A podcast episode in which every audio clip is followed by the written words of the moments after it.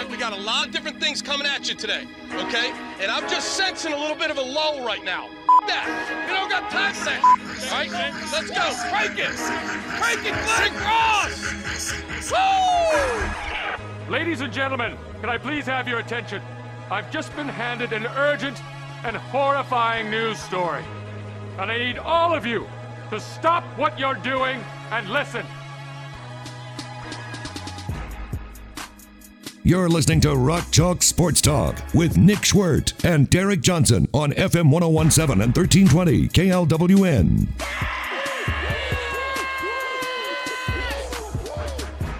NFL draft tonight. Who do you got? Trevor Lawrence. That's who I got. What are you thinking about him? Uh, I think he could be good, but also, you know, he might bust. Right. But he might be in the middle. Could go either way. Yeah. Could go any which way. A lot of rumors circulating on draft day, perhaps more so than any other draft day that I can remember. Woke up today, and the first rumor that really popped up was that it sounds like the Niners have flipped, and it's going to be Trey Lance from North Dakota State going number three. We've known all along that the Jaguars are going to take Trevor Lawrence at number one. We've known all along that the Jets are going to take Zach Wilson out of BYU at number two. But that's where the confusion started. We've known all along that the Niners are going to take a quarterback. We just didn't know who. When they first traded up, immediately we thought it was for Justin Fields. Then all of a sudden, there seemed to be smoke surrounding Mac Jones. Now, betting favorite, Trey Lance, to be selected third overall. From there, we don't know a whole lot. There have been a lot of connections to Kyle Pitts, the tight end from Florida, going number four to Atlanta.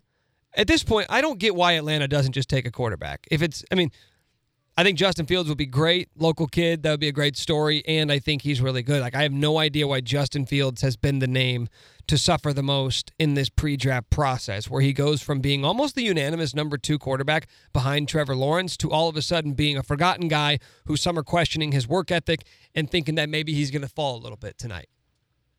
It seems weird to me. Every team needs a quarterback that if you're the Fal- if you're the Falcons at number 4, you have Matt Ryan who's 35 years old who is not going to be on this team in 2 years and you're going to take a tight end at number 4. In a historically deep quarterback draft class, you're going to say, "Nah, we'll take a tight end." And anything short of him being Kellen Winslow senior, Tony Gonzalez or Travis Kelce, that's not going to be a good pick because you can be a great tight end and still not be worth the number four overall pick because a great tight end is not as worth as much as a good quarterback. But even then, even if he is that guy, even if he is Travis Kelce, if you don't end up getting a quarterback down the road and one of those other quarterbacks who goes behind you eventually, you know, does turn into a star, you're still going to kick yourself in the same way that I think you, the Panthers took Christian McCaffrey. If I'm if I'm getting this right, this might be wrong. The same draft that the Chiefs got Patrick Mahomes. Is that correct? Yeah, because well, Mahomes was in his 30. Maybe it was the year after. I don't know, but surely there's got to be like a quarterback who went behind him. Maybe I'm thinking of the Lamar Jackson draft, or is that the same one as Mahomes? So it was the 2017 draft where McCaffrey went Okay. eighth overall. And who, were there any quarterbacks taken behind him? Behind Christian McCaffrey, Yeah, yeah, yeah. there would have had to have been. Um, Christian, yeah, it was Mahomes. Two picks later. Okay. So that's what I'm saying. You come out of the draft with Christian McCaffrey, who over the course of his time in the NFL has been one of the five best running backs in the NFL. You would say, "Oh, we did a great job. We hit that pick. It wasn't a bust."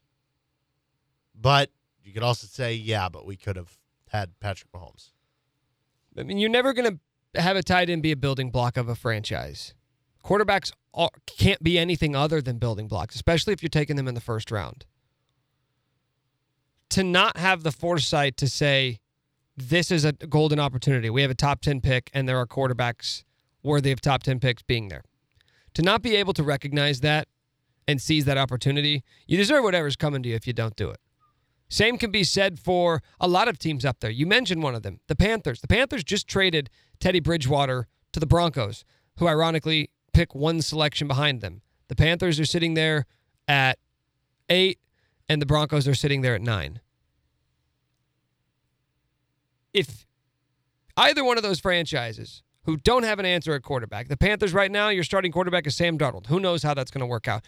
The Broncos, I guess it's Teddy Bridgewater or Drew Lock, neither of which you know is going to work out. I almost promise you Justin Fields and or Mac Jones are going to be there. And unless you just can't stand those guys, you have no choice but to pick them. You really don't. I mean, honestly, unless if, unless you're sitting there, if you're the, the Broncos, the last team of the the top nine to need a quarterback who's going to have a chance at him. If Mac Jones is the only guy left, and you just can't stand Mac Jones, if you do not think he's going to be an NFL quarterback, that's your only argument for not taking him.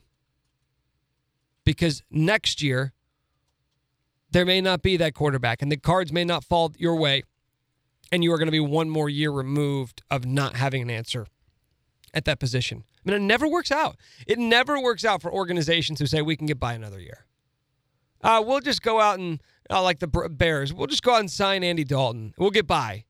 You usually you don't because somebody's job is going to be lost in the process. Like in the case of the Broncos, probably going to be Matt Nagy, right, or GM Ryan Pace. You're probably going to lose your job if you guys go four and twelve next year. I mean, the Broncos they just hired George Paton, GM, three months ago. Signed him to like I think a five or six year deal. And your first order of business is not going to be to draft. In the top ten. Like you hit your wagon at this guy, so I understand there's some risk involved, but I can promise you this: the risk involved with taking a quarterback at number nine is no riskier than taking anybody else at number nine. Anybody else. Because if you take anyone else and they're a bust, you don't have the luxury of saying, well, at least it was a quarterback who we missed on. We were swinging for the fences. It's like, no, you tried to lay down a drag bunt and you still got thrown out. So now what? What's your excuse? If I'm the Falcons, I'm taking Justin Fields at four and then letting everybody else because you get there to five at the Bengals. They're obviously not taking a quarterback. Maybe they take uh, Ja'Marr Chase. Maybe they take Kyle Pitts. Maybe they take Sewell, the tackle out of Oregon. You get there to the Dolphins, they're not taking a quarterback either. They just got Tua. Uh, I, I think they're going to give him at least another year to try and earn that job. Like they're in a position where it makes sense to not take a quarterback. But after that, I mean, the Lions, you just traded for Jared Goff. I guess you can go with it. I mean, Good luck. we've, we've seen some good Garrett, Jared Goff, but the, the flip side of that is who is who is the Lions' weapons on offense? You got D'Andre Swift at, at running back. You've got seriously these are this is seriously the receiving corps for the Lions. Tyrell Williams, Breshad Perriman, and Quintez Cephus. Those are your three starting wide receivers. You lost Kenny Golladay to the Giants. I can understand why the Lions would say, we need help at the receiver position, go draft one. I wouldn't fault you for that. But the Panthers, you need a quarterback. Broncos, you need a quarterback. There's a reason why there's always a run on quarterbacks, but this year, more than ever, it makes sense. This year, more than ever, a historically deep quarterback draft class, there should be five quarterbacks taken in the top 10. Now, it's insane to trade up to number three like the Niners did to take Mac Jones, which we thought was going to happen for the longest time. But now that we know it's not going to happen, if Mac Jones just happens to fall to you, it's a little bit harder to fault you for pulling the trigger on that. Speaking of the Niners, the second NFL draft rumor to begin circulating earlier today was that the Niners had reportedly reached out to San Francisco or had reached out to Green Bay, offered them the third overall pick in exchange for Aaron Rodgers. Hmm. There would be more things changing hands, more assets going from one place to the next, but it sounded like the deal was going to be built around the third overall pick, Aaron Rodgers. The Niners were going to be willing to kick in more picks and more players. The Packers wouldn't budge. When that rumor became public, the first reaction for everybody was, of course the Packers didn't pull the trigger. And more so, what do you guys think you're doing for even reaching out? You really thought that the Packers were going to trade the reigning NFL MVP for the third overall pick? They just drafted a quarterback in the first round last year. They still have Aaron Rodgers. Wh- what do you think is going to happen? Well, a few hours later, a bombshell report comes out from Adam Schefter. That reigning MVP Aaron Rodgers is quote so disgruntled with the Packers that he's been told told some within the organization that he does not want to return to the team. The Packers are aware of his feelings, concerned about them. They have had their president, their general manager, and their head coach each fly out on separate trips to meet with Rodgers at various points this offseason. Their general manager has stated they are committed to Aaron Rodgers in 2021 and beyond. He is a vital part of their success. They look forward to competing for more championships with him leading the team. But that Aaron Rodgers, this is according to Adam Schefter's report, has not budged. Now, they've been working on a contract extension. And oftentimes, when teams are working on contract extensions, this can be used for leverage for players who are tired of continuing to go through negotiations. They want a deal. Here's my leverage. Now I'm floating it out there that I want out, putting public pressure on you to get this deal done. Otherwise, everyone's going to think that there is trouble a brewing and that I'm gone. Ian Rapoport of NFL Network confirmed as much.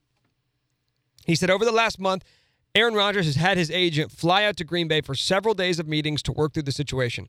Rodgers refused to restructure his contract. He wants an extension. Other teams started calling, knowing that Rodgers was frustrated. Green Bay told him, peel off, offered him an extension again, no deal. Jay Glazer, this is, this is the final guy I'm going to source for this story because everybody's adding their little two cents in. Jay Glazer said that Aaron, Aaron Rodgers told the Packers he does not want to return. And he believes it's more than a contract dispute.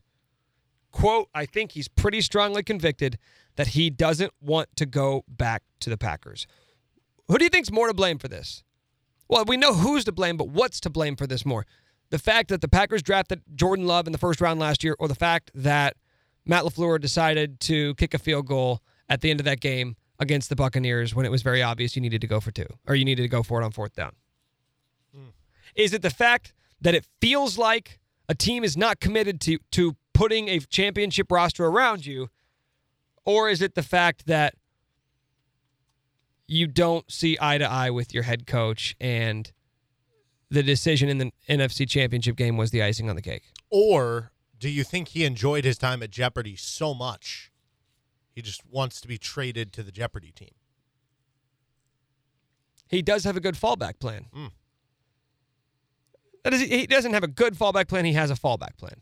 Right. Does that? But I, I am joking around there. But in all seriousness, like, does that give him leverage at all? Like, you know, with with some of these other quarterbacks who, or just really any position you demand a trade, and it's like, yeah, but what are you going to do? You're not going to sit out. With him, a guy who's older who does have this fallback plan, does it make you almost more willing to trade him as the team because you know that kind of, yeah, like if we don't trade him, like he actually is fine, just go doing going and doing Jeopardy, you know? I don't know. I mean, yeah, it, it would make it easy if I if I wanted to play hardball with Aaron Rodgers, I'd say, okay, cool, go. See ya. We'd rather you do that than trade. Like you have options, then go exercise them. If let's just say hypothetically, if there's a deal done in the next because if he's going to be traded, it will be today, right? You don't do it tomorrow when every team's biggest piece of draft capital is now gone. Let me just ask you this first. Do you think there's a deal done today? Is Aaron Rodgers still a Packer at the end of the day? At the end of today, yes. Why was that? What do you think it's tomorrow? yes. No. Um, I don't know. I just feel like this is so rushed to all of a sudden be done in one day. I agree. But that's not fun. So let's assume that there is going to be a deal done today. Packers trade up to number three. Niners get their guy, which, by the way, there's a reason why the Niners were calling it's because Aaron Rodgers told the Niners, if I'm getting traded, I ain't going to Miami. I ain't going to New York. You get the deal done, right? He's got a home there from the air. Uh, perfect. If they did that deal, Packers get number three overall. They still got Jordan Love, their first round pick from a year ago. Do they take another quarterback? Do they take another quarterback at number three? Have this would be pretty. This would be pretty special to have two quarterbacks drafted in the first round in consecutive years, the guy who's already there still hasn't taken a snap. So you basically got two first round quarterbacks, neither of whom have any NFL Yeah, experience. trade the other one.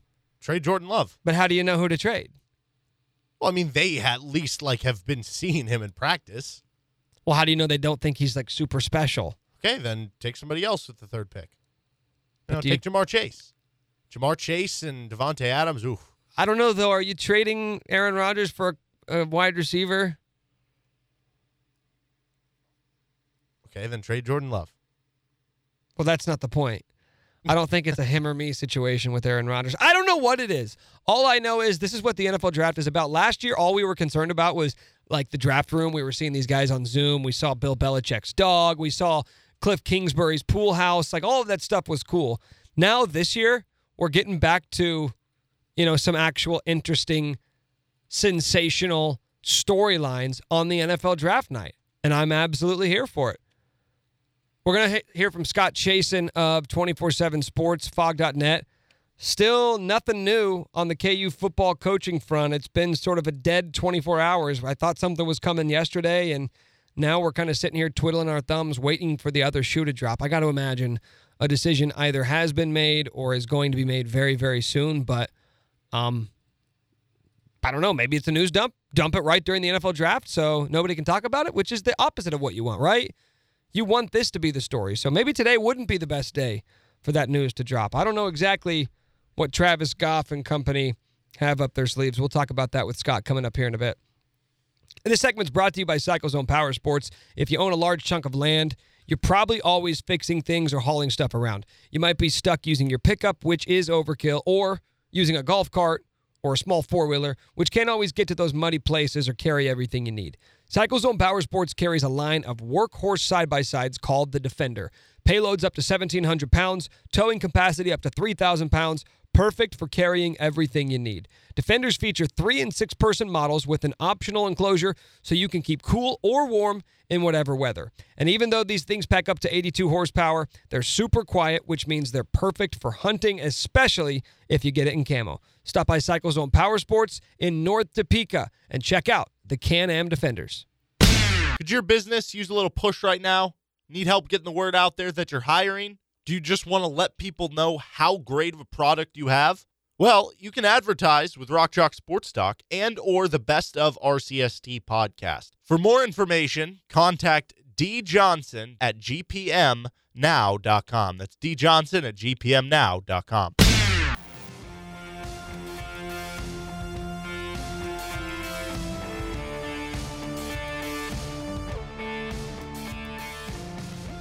So there's a couple Jayhawks who hope to hear their names called over the weekend. There is one Jayhawk who will almost certainly hear his name called tonight, if not amongst the first five or six picks.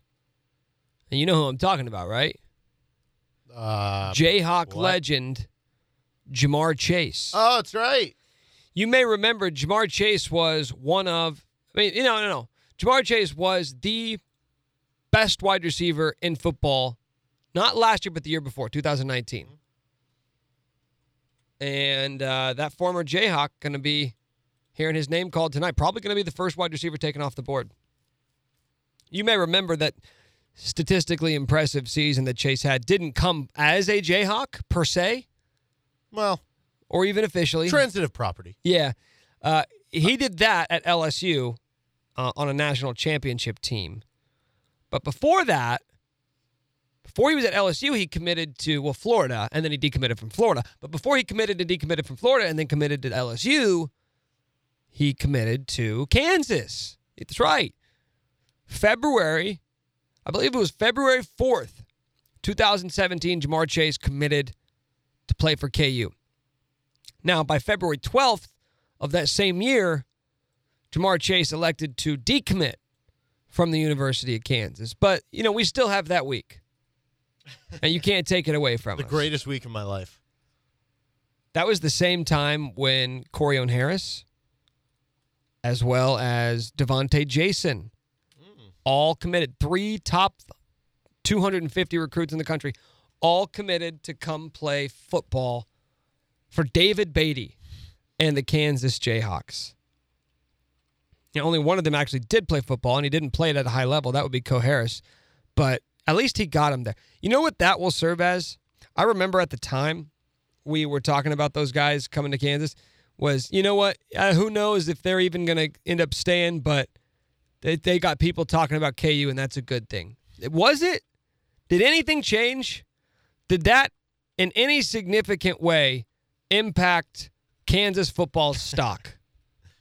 Because I'm sitting here in 2021 and it's looking like it's near the all time low. It's bottomed out yet again. Could tonight, do you think they'll bring it up on any of the broadcasts? Former Kansas wide receiver. But it'll be like a joke. It'll be like, can you believe this guy was committed to Kansas for a week? What if he gets up there, he pulls open his suit, and he's got like the inside of the suit's red and blue, like a Jayhawk. Well, that's what I meant by like the transitive property. Like anything that he does well, you know, you could say uh, at one point he wanted to go to KU, or at least you know claimed that. So like you can you can take a small claim in that, I guess. So I think at the time that that happened, wasn't this the time when all of these Louisiana players were boycotting LSU? I think so. So this was right when Ed Orgeron had took over at LSU, and he fired two position coaches. And those two position coaches were guys who were very, very entrenched in the local New Orleans recruiting scene. And this pissed a lot of these New Orleans football high school football coaches off. Oh, new coach comes in not taking care of our guys, the guys who have always taken care of the players that I've sent to them. You come in, you fire them. Well, now we're going to start to flex our muscles a little bit. We're not giving you any of our best players. You think we're bluffing? Well, three of our best players just committed to go play for KU. That had to have been a bad bluff because if I'm LSU, I'm saying, okay, well, if you would have sent them to like Auburn or something, it would have seemed believable. If you would have sent them to Arkansas, it would have seemed believable. A and M. You sent them to Kansas, okay, I bet they'll stay. A week later, well, I guess a week later for one of them, like Ja'Marr Chase decommitted. Oh, a week later, Devonta Jason was a little bit longer, and Co Harris did end up staying. So, in that regard, great. But that's probably the only reason those guys ever committed to KU in the first place, and the Tony Hull connection. Recruiting, man, recruiting. Do you think if they would have ended up keeping the commitment of Ja'Marr Chase and um, there was also the Najee Harris was never committed, but there's that picture that circulated with him in the KU shirt. If they would have got Najee Harris and Ja'Marr Chase to actually play for the team, what are we talking about here? Uh, well, talking about neither one of them being first round draft picks tonight. How's that for a start? But also, like, if you're a, I would take it this far. If you're a KU fan and you're saying, let's just go with Chase because he actually committed to Kansas. If you're a KU fan and you're saying, I wish he would have stayed at Kansas, that's actually uh, the rudest thing you could ever say. Because what you are effectively saying is, I wish that kid's career would have been ruined. I wish he wouldn't have uh, caught, what was it, like 20 touchdown passes on an undefeated LSU Yeah. team last year. I wish that he would be an unknown. so like, I mean, because I'm trying to think. Steven Sims wasn't drafted, correct? Don't think so. It could be wrong. Ja'Marr Chase would have put up better numbers at least than Steven Sims. you would think. I would agree. He's obviously not going to be a first round pick, but you know he's going to impress in workouts. Like I said, he's probably putting up better numbers than Steven Sims. He's probably like a, a middle to late round pick. And then it's like you said, all of a sudden, you know, Ja'Marr Chase ends up being a fifth round pick. And then we look back on 10 years and we're like, holy cow, Is wide receiver biggest one, steal ever. you know, with like defensive tackles, uh, linebackers, you cannot, you even quarterbacks. Like look at Trey Lance. You can come from smaller schools, or I guess more importantly, it's not about smaller schools. It's about being on bad teams, and it's not going to affect your draft stock that much because they'll say, you know what, there was only so much he could do, and look at what he did do. But is wide receiver one of those where it's like, no, you really can't afford to be a, a wide receiver on an awful offense because you're just never going to have the ability to showcase how good you are. You can't do it. When is the last time they're like, oh yeah, he only caught you know 36 passes last year, but that's because he had the worst quarterback in the country. But I'd still take him with the first round pick. No, that would never happen. That will never happen. Not at, not that position. Kind of makes me think about like recruiting and wanting to reevaluate. Like, is it like when those guys go out there and get these four star kids that's like, wow, they're the gym of the class. Is that really what we should aspire for Kansas football to be doing? Does it matter? No, does it matter? Not not do you want them because of course you want them. Does it matter? I think it does if things are rolling.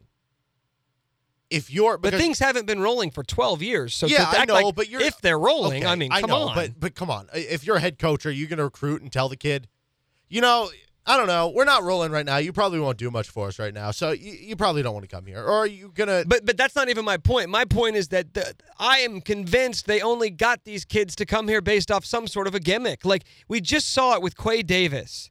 It like you have to uh, say it out loud. Does this five-star recruit want to come to Kansas or is it his only option?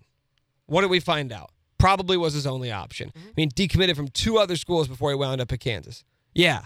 It wasn't just a, you know what, I want to buck a trend and go to. No, you don't. No, you don't.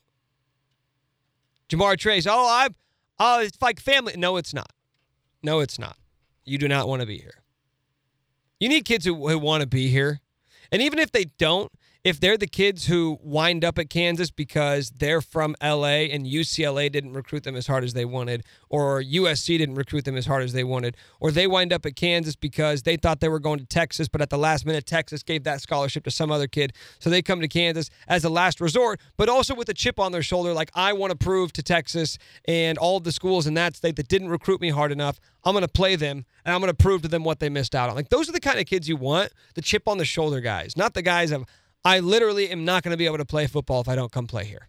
Right? There's a difference. And I'm not trying to make fun of or poke or like make light of any of that situation. Those, that's a reality, man. That's a reality of how some of these kids have ended up at Kansas. Like the four star kids are great. The more of them you get, the better chance you have of winning. History would show you that across the board. But Kansas is never going to get a lot of those guys. And the only way to win consistently at Kansas, given the circumstances, right?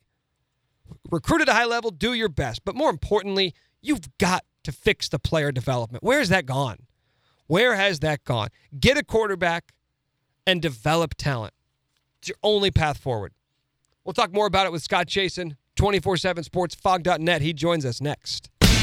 This episode is brought to you by Tommy's Express Car Wash. Join the Tommy Club. You can download the Tommy Club app and enjoy endless washing for one low price, Derek. That means unlimited car washes, unlimited clean, shiny, and dry, unlimited use of exclusive app lane, which, by the way, I've taken advantage of. It's kind of like the, the express lane on the highway. You don't necessarily like to lord over everybody else, but when you're zooming through and getting in to get your car washed first, like that's why it's called Tommy's Express, right? You get unlimited access to all their locations, unlimited guest service, and perhaps most importantly, unlimited happiness, Derek. And I think that's something that we just don't emphasize nearly enough in life.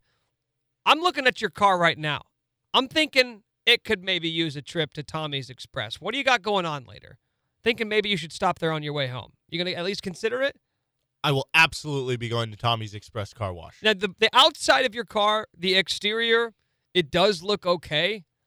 Where my concern begins is the interior of your car. Yeah, when you have I, a I don't a think dog. I don't think the inside of that car has seen a deep cleaning in quite some time. No, when you have a dog, when you have a golden retriever, you got hair everywhere, and they have those vacuums that you know it's gonna get out for you. So yeah, I'm definitely making an appointment. Tommy's Express Car Wash. What I love about the the vacuums at Tommy's Express, the cord comes down from the top, so you're not having to try and wrap it around your car and getting yourself into a pretzel. No, very flexible vacuums. You want to go to the left side of the car, the right side of your car, you're perfectly good. Tommy's Express Car Wash. Wash, rinse, repeat. I just saw a report here from CBS that uh, Alex Trebek reportedly made $10 million a year to host Jeopardy. If Aaron Rodgers comes to them and says, I'll do it full time, but you guys got to meet me, and like I deserve more than Trebek. Does CBS kick a little bit more into that bucket? You think he could get 50? I mean, is, is Aaron Rodgers worth more than that? Or do you say, hey, man, there's a lot of qualified candidates who would take way less than what you're asking for? I don't know, man. Uh, Alex Trebek's a legend. I think it's easy for us in the sports world to say, oh, Aaron Rodgers is more popular than Alex Trebek. I would disagree with that. I think worldwide, nationwide, Okay. more people would probably know Alex Trebek. You're probably right. I'm just living in my little sports bubble here. Scott Chasen, 24 7 Sports, Phog.net, joins us now on the show. What do you think, Scott? Do you think Aaron Rodgers falling back on his Jeopardy love would be a good contingency plan if the Packers don't end up trading him? Yeah, I mean, first of all, how crazy has today been? Uh, Trey Wingo just tweeted that Aaron Rodgers believed yesterday he was heading to San Francisco. So, I mean, if that's true, um, I mean, just absolutely insane. I I would say this. I actually think Alex Trebek was underpaid then if he was only making ten mil because yeah, I'm sure Jeopardy brings in a ton of money. Uh, probably, I mean, I don't know what their audience is, but I feel like Jeopardy is on year round, probably like at least five times a week. And you can't really replace Alex Trebek, as we've learned. So uh, I'm surprised he was only making about 10 mil. I mean, that's like Skip Bayless money. Uh, and I think Alex Trebek could do better. You mean Aaron Rodgers? Well, who's No, no, I mean who- Trebek. Who's less replaceable? Aaron Rodgers in Green Bay or Alex Trebek on Jeopardy? I think that's a fair there question. are a lot of quarterbacks. There are a lot of quarterbacks out there. There is only one Alex, or was only one Alex Trebek. So I, I would, and I'm not even like memeing or joking. I think Alex Trebek should make more than Aaron Rodgers at their respective jobs for, I guess the the the duration of their career certainly, but like year over year, I would pay more money for Alex Trebek to host my Jeopardy show than I would Aaron Rodgers to quarterback my team. Wow.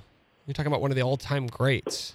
The all-time greats. I feel like I feel like they're on equal footing in terms of greatness, but you know, that's your opinion. You've always been a little bit higher on Trebek than I have over the years, so uh, this isn't much of a surprise. Hey, by the way, do does KU get to claim Ja'Marr Chase when he gets drafted in the top six tonight?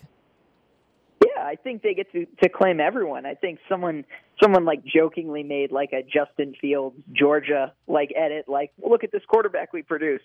Um, but you know, I, I think if you're Kansas, you certainly can claim anyone who's committed. You can claim anyone who's visited. You can claim uh, someone who, uh, I guess, picks someone else over you. Why not? If you're Kansas football and have a little fun with it. On a on a serious note, I don't expect them to do anything, but yeah, I think it would absolutely be funny if like the KU football Twitter account put out like an absolute legend, you know, congrats Yeah. to Kansas footballs, whatever, and tweeted the picture. I think it'd be funny. I don't expect them to, but in in actuality, no. Uh, I I think you know they can't claim him, but uh, certainly if they wanted to have some fun with it, I think it'd go over well. What about Pooka Williams? I know they can definitely claim him, but do you expect him to hear his name called this weekend? Is he is he uh, NFL draft selection worthy?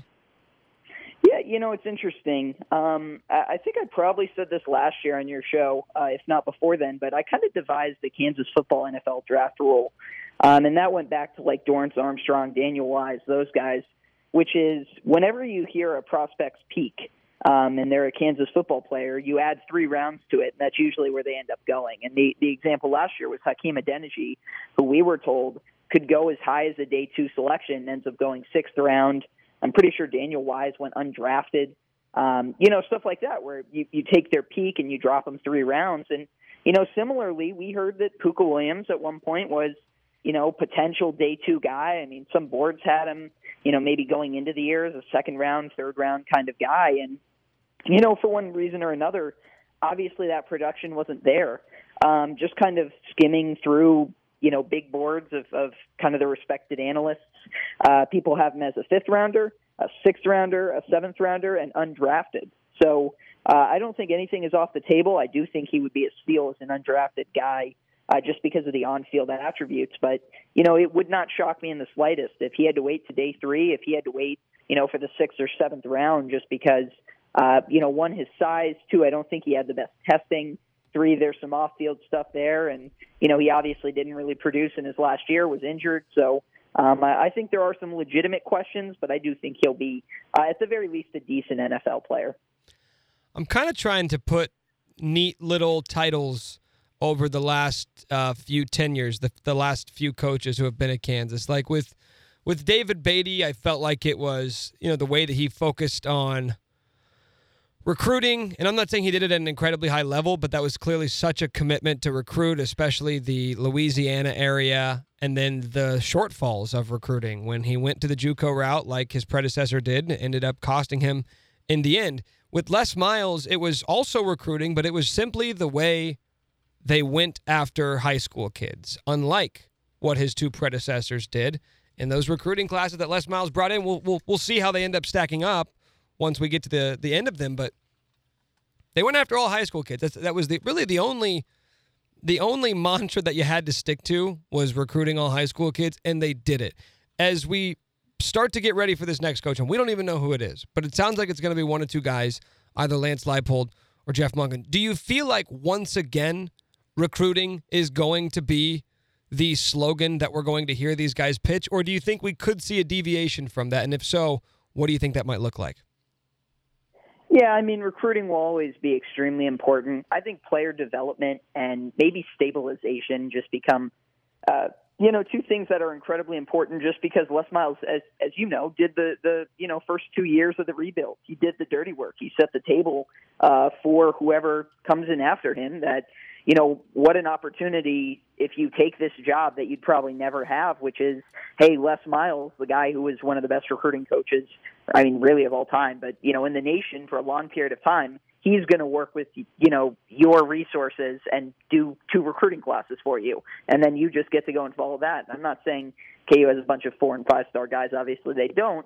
But what I do mean by that is there is some talent now. There is a base. There are high schoolers. You don't have to go through that winless season. 2021 or excuse me, 2020 is in the past, and you really only get to experience the upside of that. First year is going to be a struggle, and after that, you really should be competing for wins. So, um, you know, assuming there isn't a mass exodus, I would say, you know, an era of player development, of you know, maybe identifying, finding guys, coaching them up, and you know, putting a, a complete and polished product on the field. Maybe you know, instilling some discipline. Um, I think back to the David Beaty era, and one thing that really sticks out to me was I can't remember when, but he had a press conference where he basically said he guaranteed Kansas would not have another substitution penalty. I don't remember if he said the rest of the year or the rest of whatever. And then I believe it was the very first play of the next game they had a substitution penalty. And like right there it was like this guy, I mean, he wants it. He wants them to be disciplined, but he just has no idea how to instill that in a team. Um, and obviously, there were other reasons why it, it didn't work out. But you know, I think from that perspective, discipline, player development, I think those things will be, you know, very, very important. And you know, if some players do leave, then obviously recruiting and evaluating and bringing more guys in too. Recruiting always matters, um, and it probably always matters most to a program. But certainly, there will be uh, some other things. You know, if you want to call them left Lycan, uh, just mix up the names there or combine them, then uh, that guy will uh, have to handle too. I agree with you in the in terms of it, the importance of recruiting. I, I, think though, it's about the types of guys that you're going after, and I, I'll just be honest. I thought that David Beaty's staff was was chasing recruiting rankings. I do. I, I think that they were going after guys that they thought would be easy to sell that they thought would be easy to help get them attention because I think that was also an MO of both of those two coaches was that both David Beaty and Les Miles and those regimes were so focused on how can we just bring uh, eyeballs to Kansas football? How can we just get people to pay attention to us and to just sort of turn their heads and go, what is going on over there?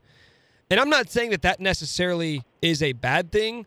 I'm saying that it doesn't matter when people turn their heads and, and they get the answer to the question of what's going on over there because the answer was resounding not much uh, getting some high profile guys a couple of which weren't even on the team for more than a, uh, a cup of coffee i'm not saying don't go after those guys i'm saying I, I, I wonder if this next coach is going to focus on two things it, it going after and just getting the right guys whether or not they are highly re- regarded or not, the guys who fit within their system and within their culture, and more so if they're just not going to be concerned with outside attention, if they're not going to be concerned about doing gimmicky things to impress recruits or get noticed on social media. Because I'll be honest, and maybe I sound like old man shaking his fist at a cloud, but that's the type of stuff that gets really annoying, I think, for a lot of people who just want to see this program turn around.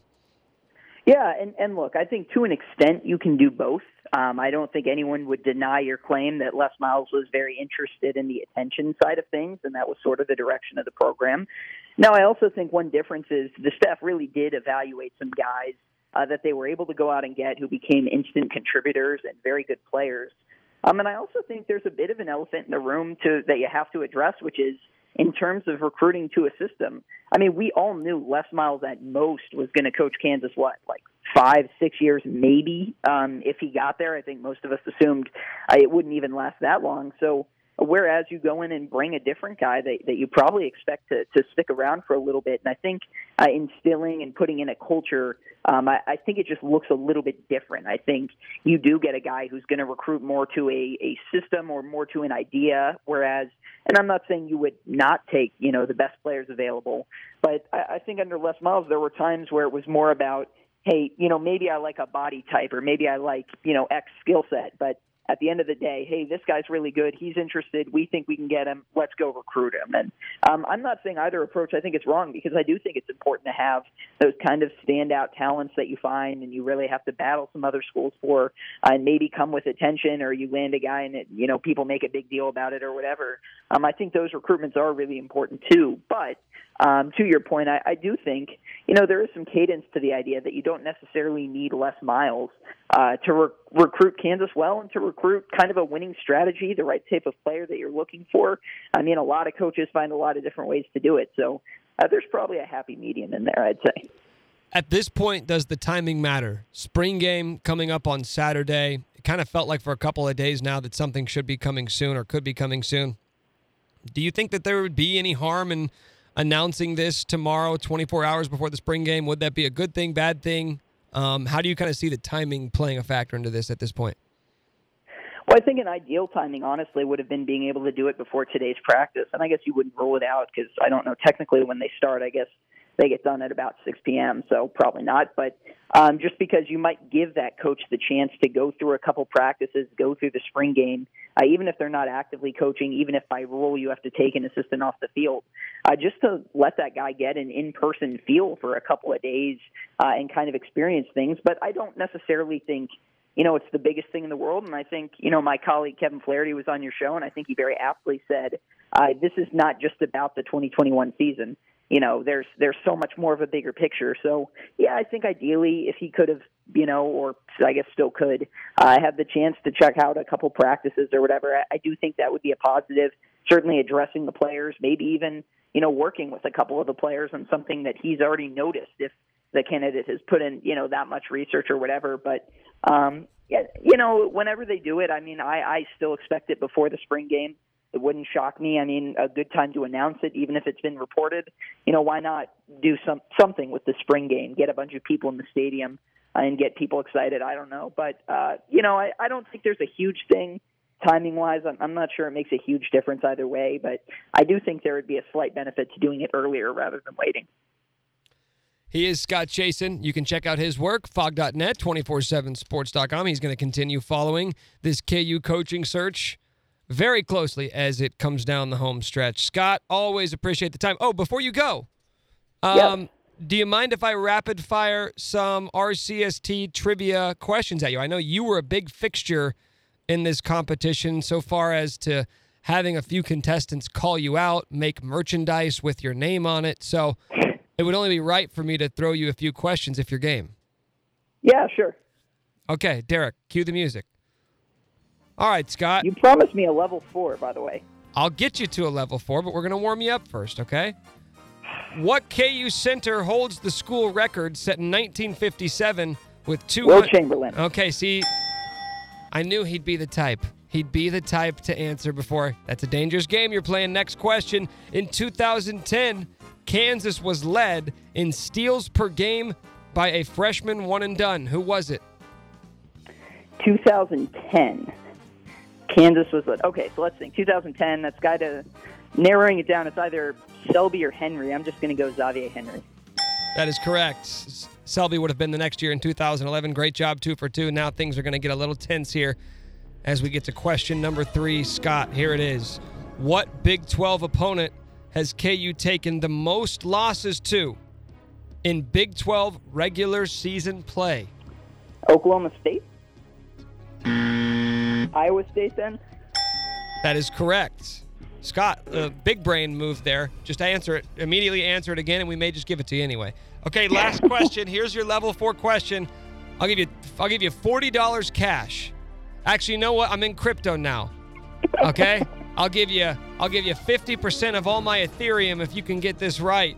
What Kansas big man led the team in blocks per game in each season from 1979 to 1981?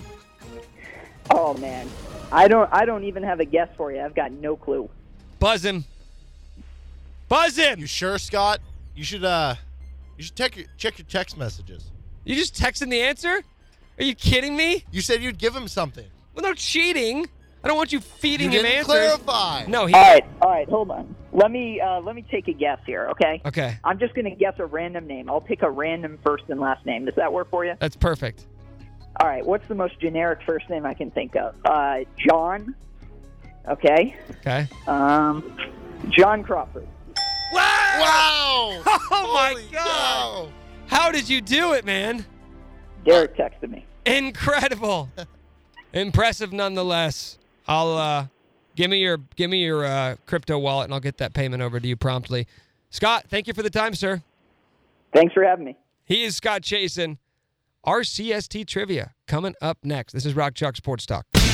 Quick shout out to all of our sponsors RCST Trivia, 23rd Street Brewery, Sporting Kansas City, Pella Windows, Toppling Goliath, CBD of Lawrence, River Rat Print and Skate, Jayhawk Trophy, Hawaiian Bros, and the Lawrence Public Library. Our first matchup today brought to you by 23rd Street Brewery, open for dine in, carry out, and catering.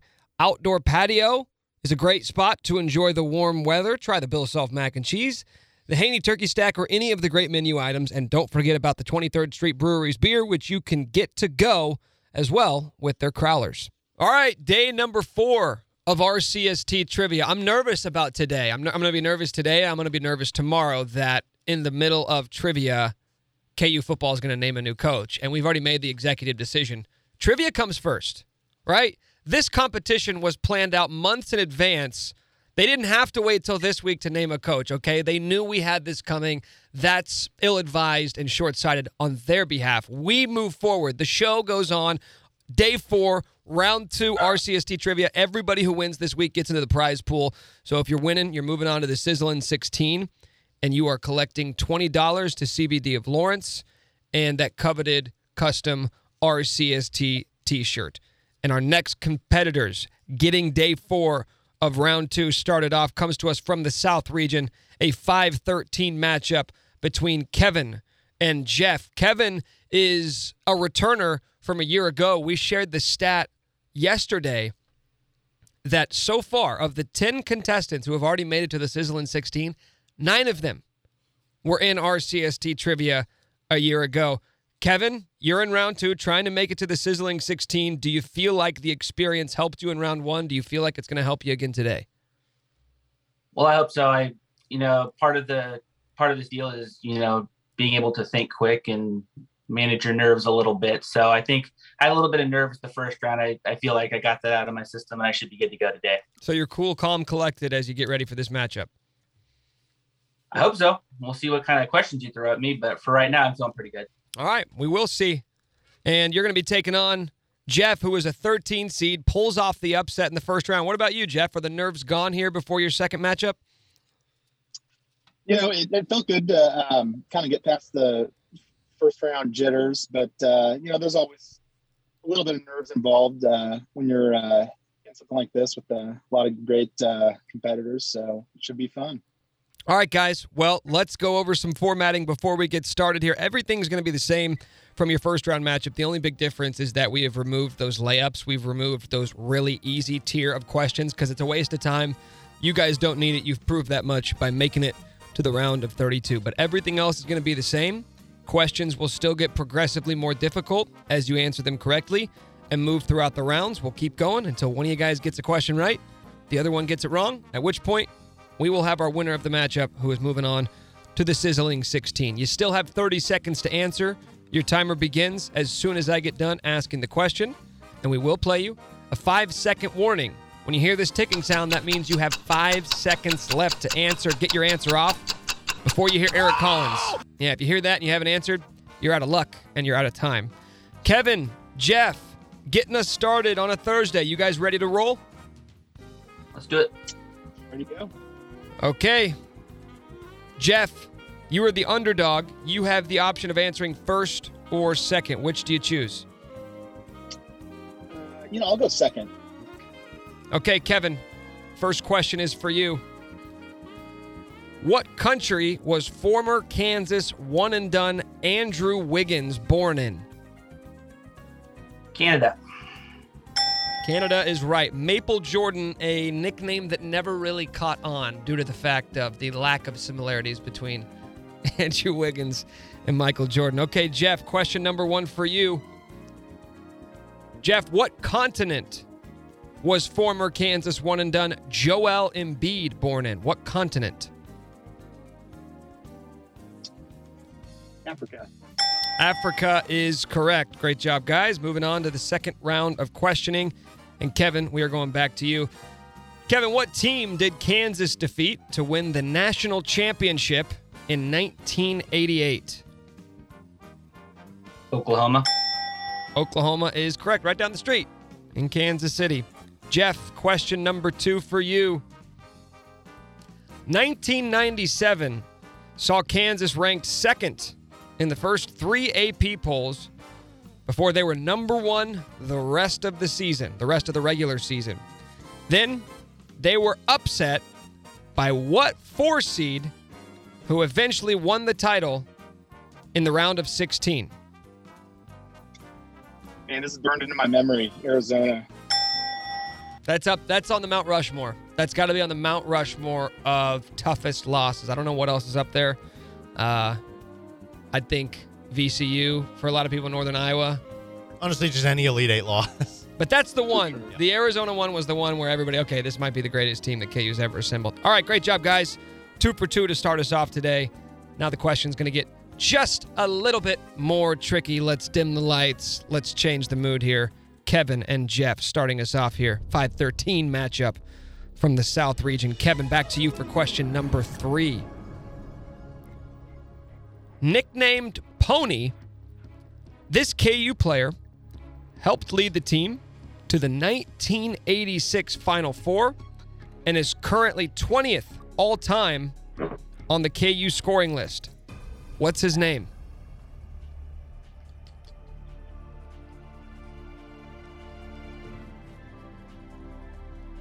I don't know the 86 team all that well.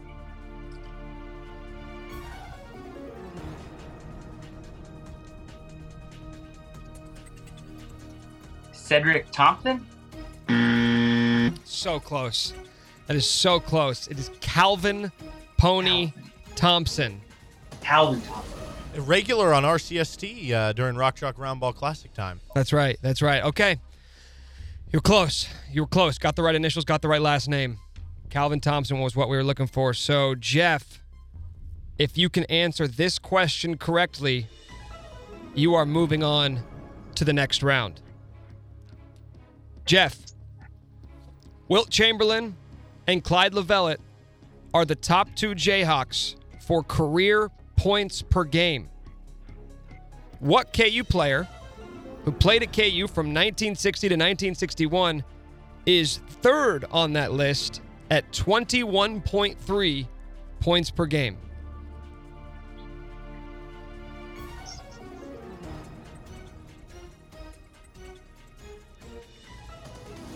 Gonna have to go uh, JoJo White.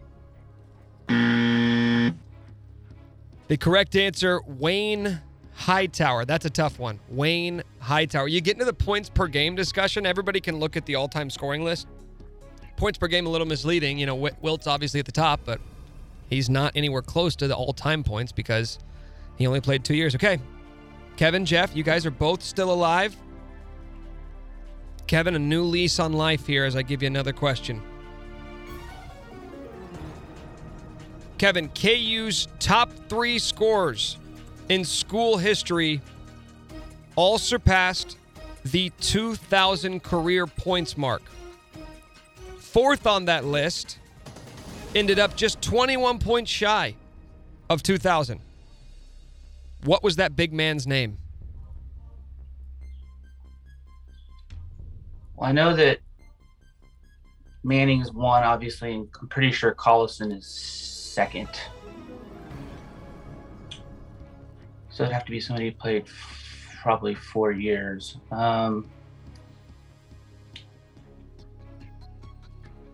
not sure if LaFrentz got there. I'll say Raef LaFrentz.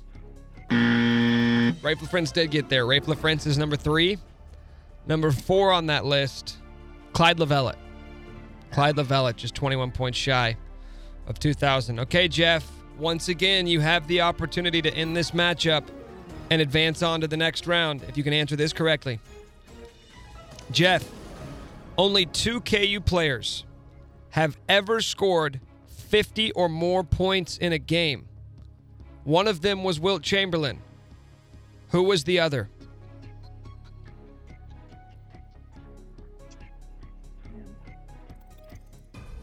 A lot of good ones to choose from.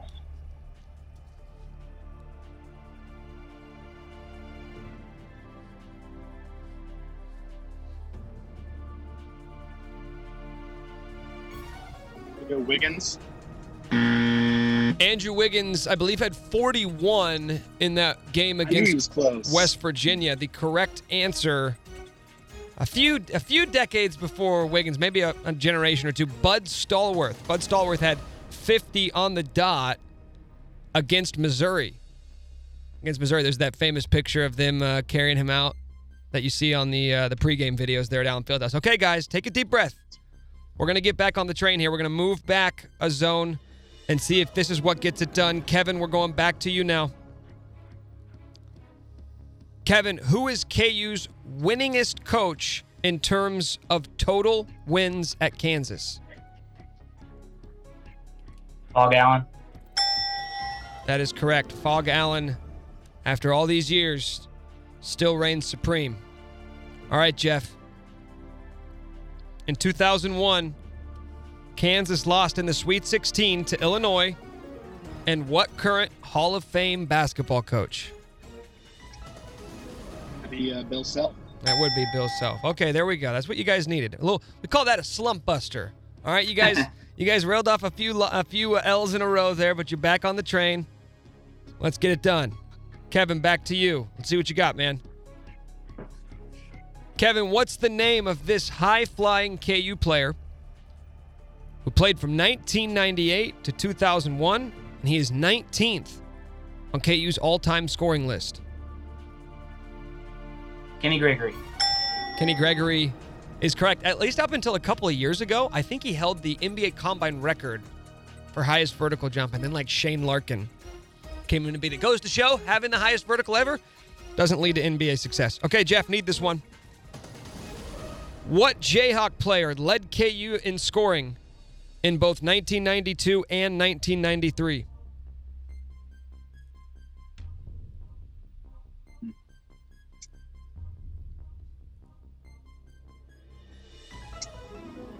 Go with Donis Jordan. Rex Walters. Rex Walters. Ah, that was my other guy. Yeah, those those teams were kind of balanced. Everybody remembers Adonis Jordan. He was second, I think, in both years. But Rex, back to back, all Big Eight selections, obviously led KU to uh, the Final Four there in 1993. That was a grinded out game, but we have our winner and Kevin, the five seed, moving on to the sizzling 16. Ke- Kevin, congratulations. How's it feel, man? Uh, it feels good. I kind of wish I had gotten some more of those questions. I feel like I messed at least one of them up that I should have gotten. So I gotta have to do better if I want to go any further in this deal. That's actually that's a big brain move is to get questions wrong. That way you get more questions. Therefore, by default, you learn more of the answers. I see, I see what you're doing there, Kevin. It doesn't matter. Doesn't matter what it looks like. All that matters is you got the win. Survive in advance. You know all the cliches. Jeff had a few opportunities there to uh, deliver the knockout punch. Couldn't get it done. Take me through what you're feeling right now, man. Yeah, you know uh, that there were some tough questions there, and uh, and uh, you know it was a great uh, great back and forth. Uh, my last question, I, I knew it was one of the, those two guys. Went with Adonis because you know Rex feel like played more point on that team. So uh, it was a good matchup, and uh, and uh, look, looking forward to uh, maybe doing it again next year. Yes, sir. Well, Jeff, thank you. I see you rocking that Orange Bowl polo. So, uh, repping the football team here on what's a busy week for football. So, thank you, man. Thanks for calling in. Thanks for being a part of RCST Trivia. Kevin, congratulations. We will see you in the next round. That's good. Thanks, guys. Thanks. RCST Trivia brought to you by Toppling Goliath with a brewery and tap room located in Decorah, Iowa. Toppling Goliath features 10 of the top 250 beers in the world, according to Beer Advocate. That also includes three of the top 10, three of the top 10 world beers, and six of the top 100. If you're not going to be making it up to Decorah anytime soon, don't worry. You can order Toppling Goliath apparel and beer at tgbrews.com. Everybody who wins in the second round of RCST trivia and makes it into the Sizzling 16 is going to win a $20 gift card to CBD of Lawrence, as well as an RCST t shirt, which, as we all know, you cannot possibly put a price tag on. All right, matchup number two today, RCST trivia. It is the round of 32. That last matchup went long, not because we had a lot of correct answers. That wasn't uh, an offensive showcase. It was more of a grinded out defensive battle, and we're okay with you know mixing some of those in. But overall, what do we like?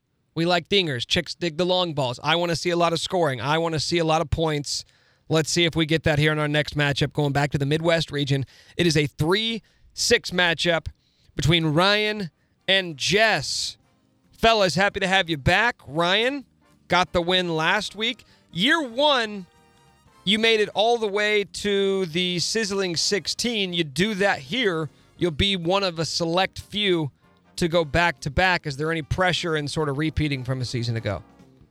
Uh, honestly, I don't feel the pressure to repeat. I was kind of thinking about it today, uh, and I'm I'm kind of of the perspective that I'd rather lose today and get challenged than than win easily again. If that was the only other option on the table. Wow. Last year, I think I only had to answer four questions to get to the Sweet 16 or the Sizzling 16, and only had to answer two in my last matchup. So, man, I'm hoping, you know, with a guy like Hawkman here, I'm hoping I can get pushed a little bit today. Yeah, I think we have your stats right here. Seven and one all time, and that's in four rounds. Yeah, not a lot, not a lot of shots going up, but a high percentage. So, That's right. You're like Virginia. You're like Tony Bennett. There's not going to be a lot of scoring. Slowed down, grind it out. We'll see if that changes today. Hawkman, you got bounced early last year. We talked a lot about yes, it. Did. You were a one seed, and much again like Virginia, you you got knocked out early, big time upset. But kind of feels like you redeemed yourself with the first round win this season. So now that that's taken care of, is there a little bit less pressure weighing you down this week? Uh, according to my friends, no, because with a name like Hawkman, I should be winning this thing every year. That's true.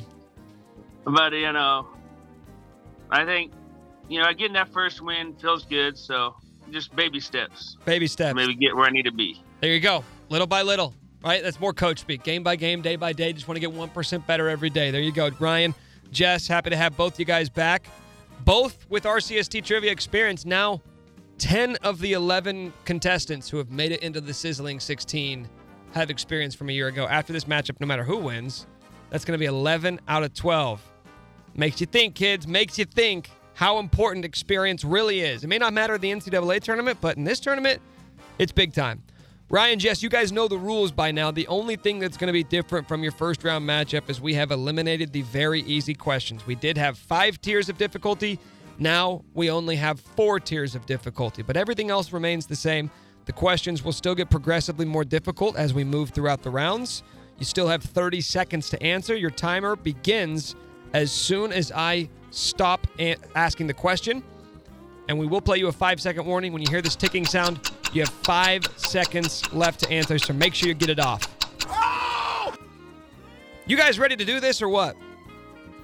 I'm ready. All right, Jess. You are the underdog. Not the one seed anymore. You're the underdog. Chip on your shoulder. You get to choose between answering first or second. I want to go second. All right, Ryan. First question is for you, and here it is. Ryan, KU's all time leading three point shooter. By total threes made, he hit 338 of them, playing under Roy Williams from 99 to 02. He's now the head coach at Missouri Southern State. Who is he? Man, that's a rival school. I represent Washburn here. Uh, Wow. uh, head coach Jeff Boschee. That's right. Your head coach would be Brett Ballard, also a former Correct. KU player. But uh, yeah, we just got uh, Cam Martin from Missouri Southern State. So thanks a lot, Boschee. All right, Hawkman, question number one for you. Second on that list,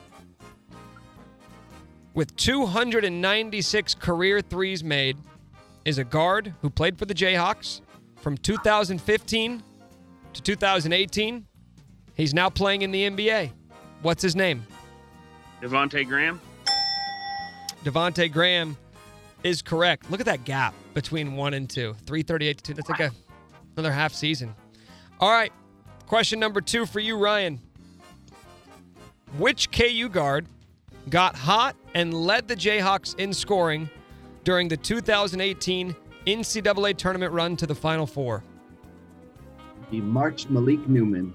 Malik Newman, 21.6 points per game, which goes to show nobody cares what you do in the regular season. If you do that, you can be a legend. Jess, question number two.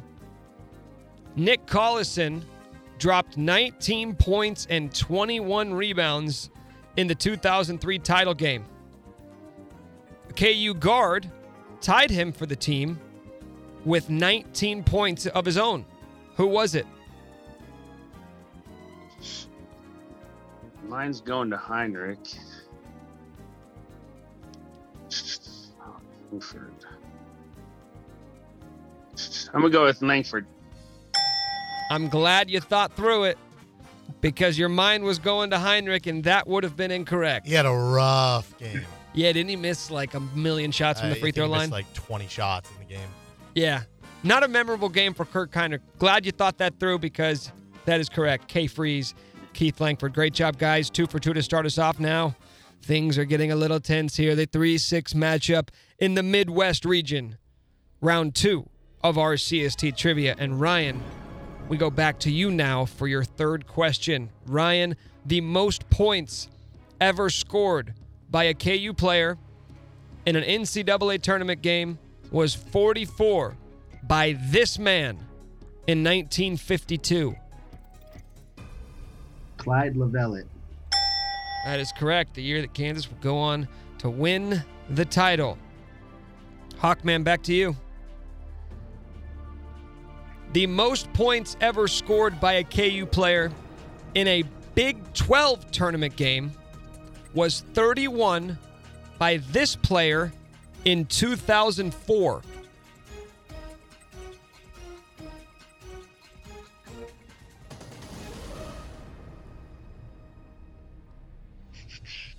That was number four. Hmm, Julian Wright. The correct Man. answer would be Big Dub, Wayne Simien. Wayne Simien. Julian Wright, I believe, was a part of that first full class that Bill Self brought in, or that first big time class. year. 2006, yeah. So yeah, they're would have been 05, 06, the first year for Julian Wright. Sometimes the years just sort of trip you up, and, and that's what happened there as as Ryan. Congratulations back in the Sweet 16 for right, yet right. another season. Ryan, how do you feel? Feel good, man. I finally got to hear some of the tense music, get a little bit of the uh, the drama build up. I felt like I had had a lot to prove today, and uh, happy I got to be pushed a little bit. Um, man, that's that 2004 that senior class with, with Miles Langford, Simien, all those dudes. It could have been any guy on any given. That's a tough question there in 2004, but great job, great job, Jess. Ryan, do, you. do you feel like you silenced some of your critics with your performance today? Uh, you know, I don't honestly think I had many critics because I've been flying so under the radar. There's just hasn't been. I'm just kind of that guy, like just kind of steady, steady. The only loss I had was to Tate, uh, who ended up winning the whole thing. So, um, man, keep keep turning away. Maybe get to go at Isaac in a couple rounds. There's a there's a lot of stuff still on the table for me. That's right. You're going to be matched up in the next round with the two seed Connor, who made it to the round of eight a season ago. Hawkman, uh, I, I saw you sort of kind of dough doughing yourself after that one. No, when I told you the years, just how are you Yeah. feeling now after missing that one? No, kicking myself, but you know, got to do a little better research during the off season, study my notes better, and game plan better for next year. Well, you said it before that baby steps, you know, sort of just getting better Yeah. little by little. You got bounced in the first round in year one. You made it to the second round in year two. I think Yeah. at this point you're only you're you're trending in the direction of a championship in three or four years. Yeah, yeah, hopefully.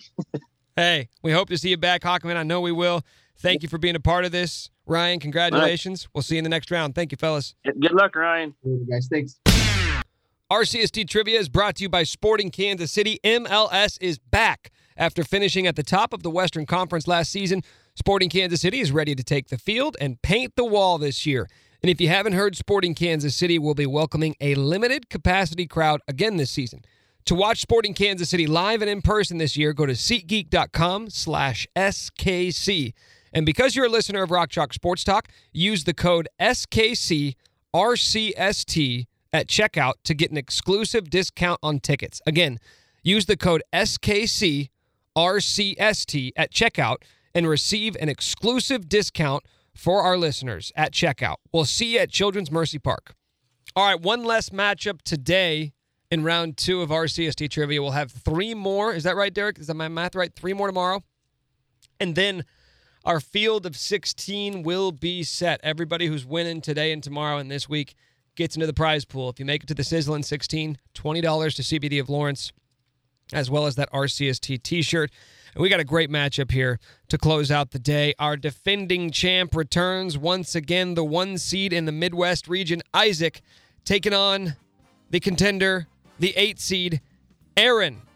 Aaron, we were talking to you before the uh, before this matchup. You've known for a while now, a couple of weeks almost, that you're going to be going up against Isaac, the Wonderkind.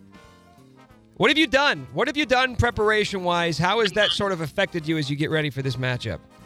Nick, I feel like I'm back in school again. I've been cramming for finals, just studying every day. These last two days have been have made me miserable. I've been staying up late, just digging deep into some KU facts, and I swear if I get out on an easy one, I'm going to be kicking myself. Well, that's what it takes, man. The preparation is key. I mean, as, as evidenced by the fact that I think it's 11 now of our 12 people who have made it into the Sweet 16 or the Sizzling 16 are people who were in RCST trivia a year ago. So the the experience helps, but if you don't have the experience and you can't manufacture that, the only thing else you can do is prepare your tail off. And it sounds like you've been doing that. And hopefully it serves you well. All we want is a good matchup. We don't care who wins. We don't play favorites here on RCST Trivia. We just want great showdowns. Isaac, you're back. Did you? I don't even remember how many questions. Oh, you got the Bob Boozer one. That's right, Bob Boozer in round one. So as if you didn't prove enough last year, you come back and knock down Bob Boozer to move on to the second round. Uh, the official RCST trivia statistician has you at 21 and one, 21 and one all time in trivia questions. You got to feel pretty confident, man. Yeah, um, you know, proven proven multiple times that you know I'm the top dog, and it's the shot everyone wants to take. But of those 21 questions, I don't know how many of the 21 that I've got right I remember, but I do remember the one that I've missed. Well, you know what? It's kind of like it's kind of like when Tiger Woods was at the peak of his power, and he's in your head before you even step onto the tee box. You know, you see that red, you see the red shirt and the black hat, and you're just like, "Holy cow! I got to play with him today." It's over. It's over. That's kind of the, you know, until somebody defeats him, that's sort of the, the burden, so to speak, that Isaac carries with him. Well, guys, I'm excited to get this going. Last matchup of the day, and uh, the winner will be taking on Kyle, five seed Kyle Coffee in the sizzling 16. You guys know how it works by now. The only difference from your first round matchup to today, we have removed the layups. We've removed the very easy questions. Other than that, everything else is going to be the same. You guys will progress through the rounds. You answer a question right, we go on to a more difficult set of questions. We'll go until one of you guys answers it right, one of you answers it wrong. You still got 30 seconds to answer. Your timer starts as soon as I get done asking the question, and we will play you a five second warning when you hear this. You got five seconds. Get your answer off before you hear this. Oh! If you hear that and you haven't answered, you're screwed because you ran out of time and you've automatically got that question wrong. You fellas ready to go? End us on a high note today. I will take your silence as a resounding yes. Aaron. Naughty. Aaron, you are the eight seed trying to take off the top dog. You have the option of answering first or second. Let me go first. All right, let's go. Aaron, your first question. What former Jayhawk was known as the Big Dipper? I remember listening to this last year, this question, and I had no idea. Uh, but I'm glad I listened last year. Wilt Chamberlain. There you go. You can't have the experience. You might as well go back and review the film. That is correct. Not only, not only the Big Dipper, former Jayhawk legend, also uh, former KLWN DJ. People forget that. I don't even know if that's factually correct, but it's sort of a myth at this point, so we just keep it going. No, it's true. Ah, okay. Well, I know he was a DJ somewhere. All right, Isaac, first question. What former Jayhawk was known as the Truth? Paul Pierce. Paul Pierce is correct. Great job on the nicknames, boys. Moving on to the second round. Aaron, we go back to you for your second question. Aaron, in the 2011 Sweet 16, Kansas defeated their 12 seed opponent from the Atlantic 10, 77 to 57, despite 22 points from Justin Harper. Who did they beat before losing in the next round to VCU? Richmond. Richmond Spiders. I believe that was the game where there was a little uh, there was a little tunnel spat as KU was standing in the way of Richmond. The Morris twins getting in a tunnel spat? I know, I know. It's hard to believe, but yes, I believe that was the instance. All right, Isaac, question number two for you.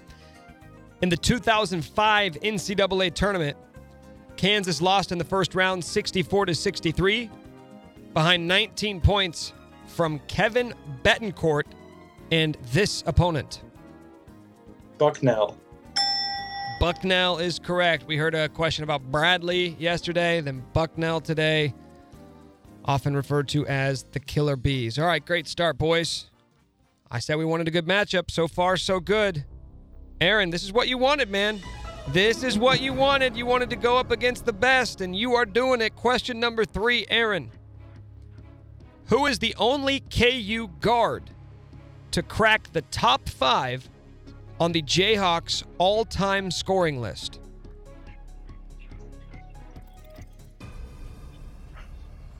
Uh,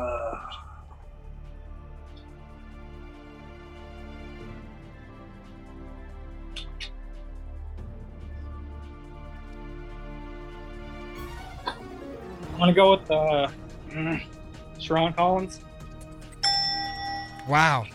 that is correct. Sherron Collins comes in right at fifth before or after, I should say, uh, four big men.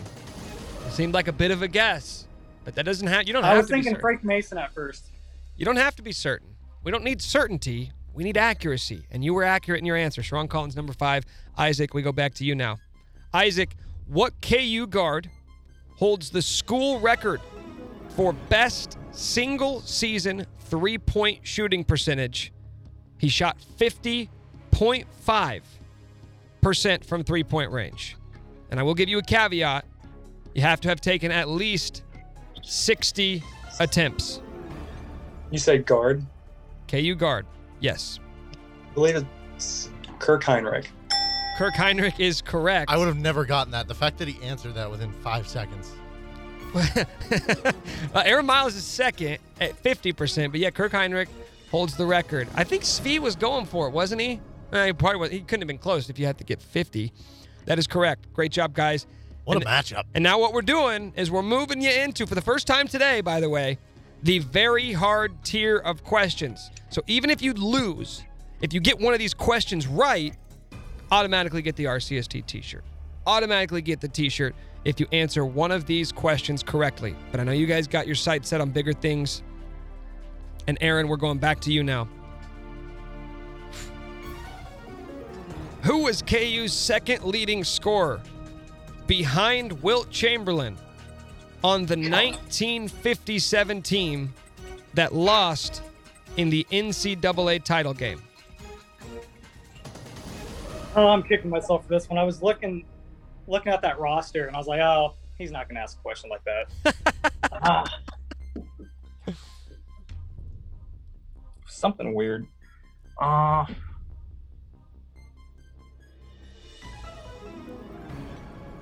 I don't know. I, I feel like I saw the name Pat. I don't know if I could put a last name together. I just I think I saw that name on that roster somewhere. I don't know. Okay. Well, let the timer play out. The correct answer was Gene Elstun. Yeah. Gene No.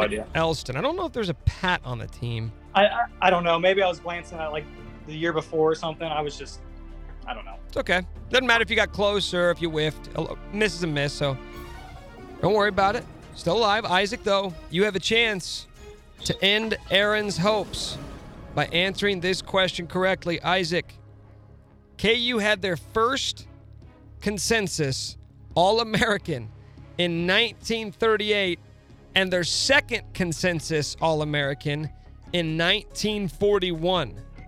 I need you to name one of those two players.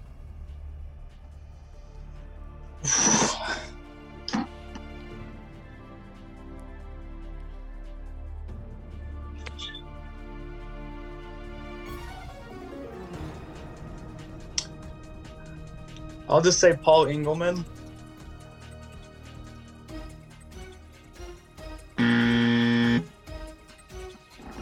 Isaac. Howard. How- Paul. Howard Engleman. Yep. Yep.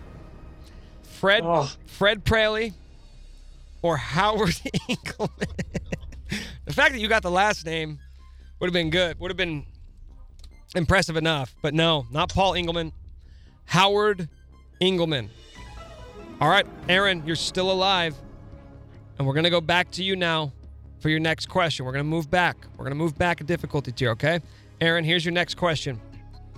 Marcus Garrett won Big 12 Defensive Player of the Year in 2020. Prior to that, what Bill Self big man and current NBA player was the most recent Jayhawk to win that award? Uh, can you repeat that real quick? Marcus Garrett won the Big 12 Defensive Player of the Year in 2020. Prior to that, what Big Self big man and current NBA player was the most recent Jayhawk to win that award? Big 12 Defensive Player of the Year. Uh, I want to say either Udoka or Jeff Withey. Uh, Udoka. Joel Embiid. Joel Embiid won that award in 2014. 2014. Okay. So, Isaac, if you get this right, you're moving on. Isaac, outside of Wilt Chamberlain, the most free throws made by a KU player in a conference game came in 2017.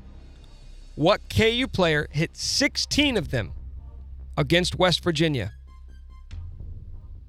Frank Mason. That is correct.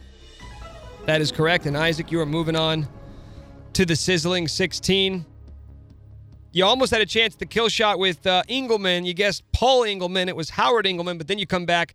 Took you no time at all to get the, the Frank Mason one. Did you feel like you were maybe on the ropes there a little bit after missing that first one? Uh, definitely. I feel like once you have the opportunity in front of you, it's like I knew the answer, just said the wrong first name. As soon as I said it, I knew it was wrong. I was like, it's not even Paul. But, uh, you know, obviously, like I said, um, I've listened to every episode this year. A lot of people have, you know, shown out, getting a lot of praise. But I came in here today, to remind everybody, the champ's still here.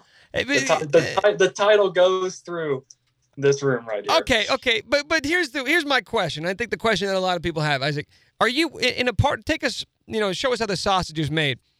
When you're doing your research, are you really going back and checking stuff from the 1930s and 1940s? Uh, I mean, yeah, I would say it's it's less it's less research. It's kind of more familiarizing yourself. Um, you know, jerseys in the rafters. You know, just certain years. Um, there's a lot of a couple jerseys up in the rafters from that era. That was just one of them. But yeah, I mean, it, you got it encompasses. There's about 20 pages in the media guide. I have them saved in a PDF on my laptop. I just scroll. Revealing revealing the secrets. We'll see how that goes, but there you go. It's working for you. Moving on to the sizzling 16, welcoming all comers. Aaron, you were right there, man. You were right there. Uh, it maybe a little bit of confusion on that last question, which maybe shortened the clock for you a little bit. Take me through sort of that miss and how you're feeling. Uh, kind of relieved, honestly. Like I've been stressing out about this for a long time, and uh, win or lose, I mean, I'm happy to be a part of this. This was fun. It's made me a better KU fan. Isaac, because I when I found out I was playing him, I knew I was going to have to dig deep. So I learned a lot of stuff just researching KU history that I did not know before. So uh, I don't know. I'm glad I did this last year. I regretted it. I think I would have killed it last year because I was playing along as you go live on the radio. Yeah. But I feel bad. I I, feel. I feel like I've, I feel like we've taken years off your life with the stress that you've been Yeah. overcome See, with. it's tough because you immediately think the question he got, you think Bill Self, defensive big men. You do think what he, the guys he brought up, Doak and Withey. But obviously, it was 2020. Marcus Garrett won it, so that was the year Doak. Yeah, would have won it instead, but he 2019. didn't. Duke Doak didn't play. And then you just immediately think back, and you're like, wait, but Jeff Withey's not playing in the NBA, and that was one of the hints there. He won it just 'cause confuses Withey you. won and that's back to I thought years. about that too. I wasn't sure if he was still in there. So Yeah. Yeah, Withey won it back to back years and then Embiid in 2014. I think he just didn't he, he averaged like two and a half blocks a game. Yeah. That's usually enough to get it done. Yet it's tough. Some of those can be a little tricky with the wording and the, the different caveats, but so goes it. Aaron, I thought you did great. I wish you would have been in it last year as well. An eight seed this year, probably moving up the seed line after going toe to toe with the champ, Isaac. So great job, Aaron. We'll see you next year. Isaac, business as usual, my man. We'll see you in the Sizzling 16. thanks, Nick. Hey, go kill it, Isaac. RCST Trivia is brought to you by Pella Windows. Pella, product of Kansas, is your one stop shop for all your window and door needs. Pella offers everything from turnkey window and door replacements to experts in the field that can work with your contractor and find the perfect solution for that project to make your house feel like a home.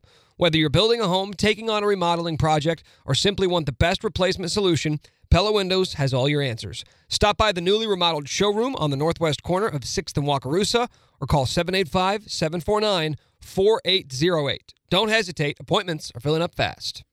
Isaac just gave you the blueprint there. I mean, mm. sharing the the insider secrets for his process, and it's clearly working out well. But there you go. I mean, he told you right there what he's doing to get ready.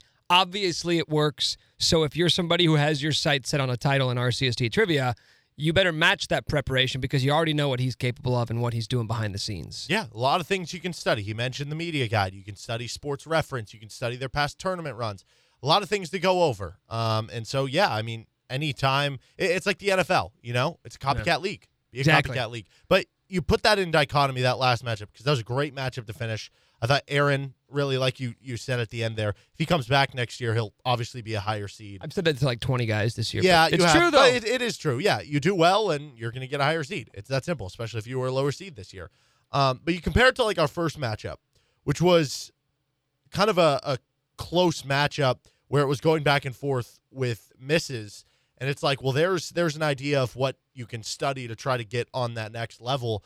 But it got me thinking actually in that first matchup, and I, I don't know what's more likely do you think we're ever because if we do this for a long enough period of time like eventually you're going to have a big enough sample size whether it's a, a matchup like the isaac aaron one where it's just both of them keep getting questions right but like the matchup between kevin and jeff i just got thinking like that syracuse UConn six overtime game Uh-huh. if we do this long enough are we going to get one of those eventually where it's like we just asked 15 questions and we were here for 30 We've gotten close. Yeah, we've gotten close. There was one like that last year.